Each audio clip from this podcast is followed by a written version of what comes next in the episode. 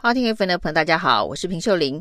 五月十七号的今日评评里哦，我们真的现在最重要、最关心的事情是如何全民团结抗疫哦。那社区感染大爆炸，短短的几天之内呢，现在的确诊数字哦，不断的向上攀升哦。那台北市长柯文哲说，现在还没有真的到高峰哦。显然呢，这个数字不断往上攀升的状况，可能还要持续个几天。不过，在星期六呢，指挥中心呢把双北、台北、新北列为三级警戒之后，可以看得出来，大家都自动的提高了防疫层级哦。在周末呢，台北市、新北市很多街头呢都空空荡荡，大家都知道要留在家里，避免病毒有人与人的接触传染的机会哦。那怎么样子降低病毒传播的 R 零值是现在最重要的。那从这个五月中旬这个周末一直到五月底，甚至还要再等两个礼拜，可能都是非常关键的时期，关系台湾在这一波呢这个 COVID-19 疫情的防守上面能不能够持续的坚守下去哦。那现在看起来呢，社区多点爆发，不管是新北。跟台北都已经是破百例确诊的疫情，那甚至呢，彰化也有三大家族的疫情哦，这个确诊数也在攀升。当然，彰化的这个疫情一开始仍然是跟台北市的万华有这个地缘的相关性哦。这个葡萄家族是在万华卖葡萄。那我们可以看到呢，在这一个周日的晚上，陆续传来很多学校有小学有国中，陆陆续续因为有学生的确诊。所以呢，都停课。那这个消息呢，这个陆续传来，的确也是让人民的心理的压力很大。那双北的部分呢，则是在今天的下午就已经宣布了，就是国三跟高三先停课。那其实，在指挥中心，我们看到呢，其实陈时中。的宣布方式哦，是说可以不用到校上课，好像是有一个自由选择权哦。那台北市长柯文哲就比较决断一点哦，比较果决的说，双北跟台北就是停课。停课的意思就是大家都不要来学校。那当然呢，在万华地区呢，有四个小学也直接停课一周哦。那看起来呢，这个柯文哲在做一些这个防疫措施的宣布哦，其实是比指挥中心的这一个呃决断力。要明确一点哦。那比如说他在几点告诉大家，现在的重点呢，就是不要出门，出门就戴口罩。那去餐厅不要在内用，要外带哦。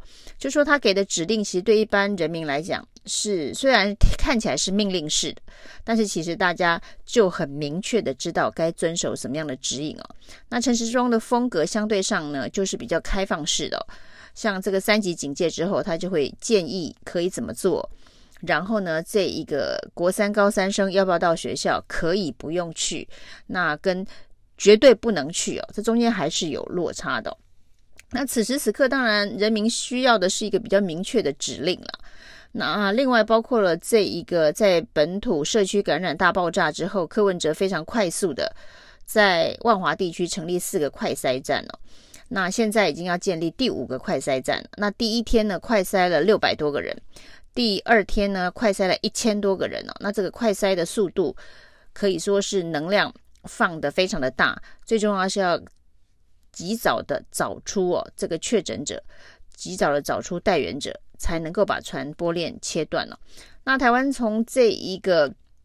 对抗新冠肺炎病毒一年多以来哦，都没有启动所谓的社区快筛站哦。那这当然就是跟指挥中心的这个战术战略有关哦。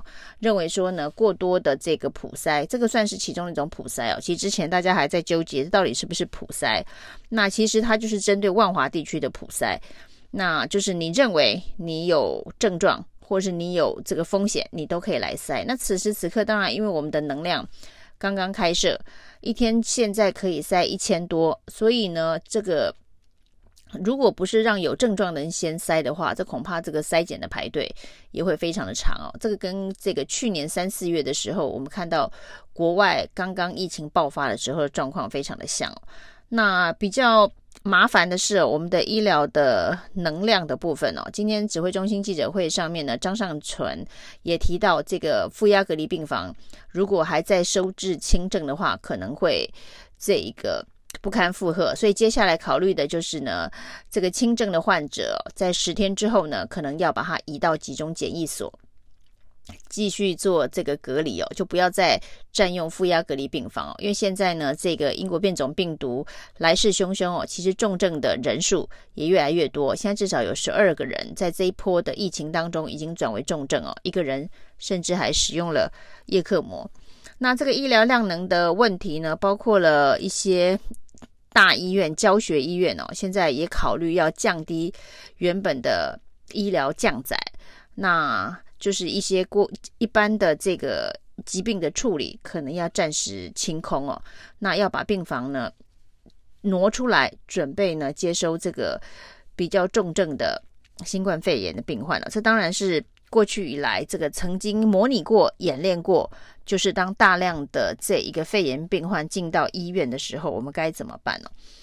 那双北的疫情的大爆炸，那这件事情呢，现在看起来也有蔓延到中南部的迹象。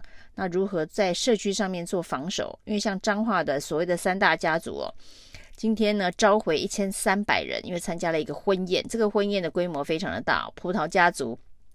的妈妈去参加了婚宴哦，那跟他同桌吃饭的人有三个人确诊，显然在那一个场合，一千三百个人的婚宴的场合是蛮有传播力的，所以呢，这召回这一千三百个参加婚宴然后有症状的人进行普筛哦，这对彰化来讲也是一个非常重大的疫情哦，所以明天可能会有一些新的数字哦。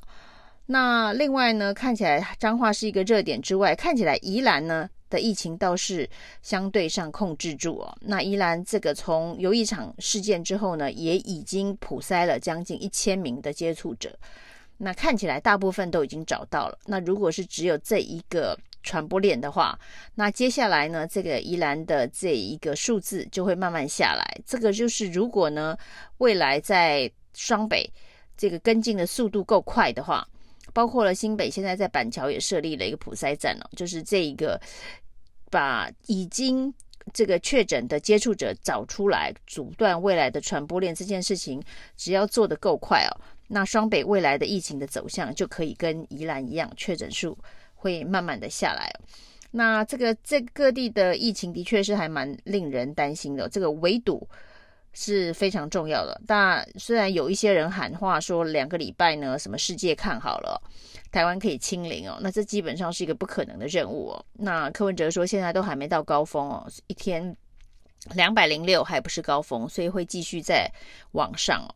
所以呢，两周要清零，这基本上不是太可能的任务。但是这种正向思考对此时此刻台湾共同团结对抗疫情哦，还是有一些帮助的。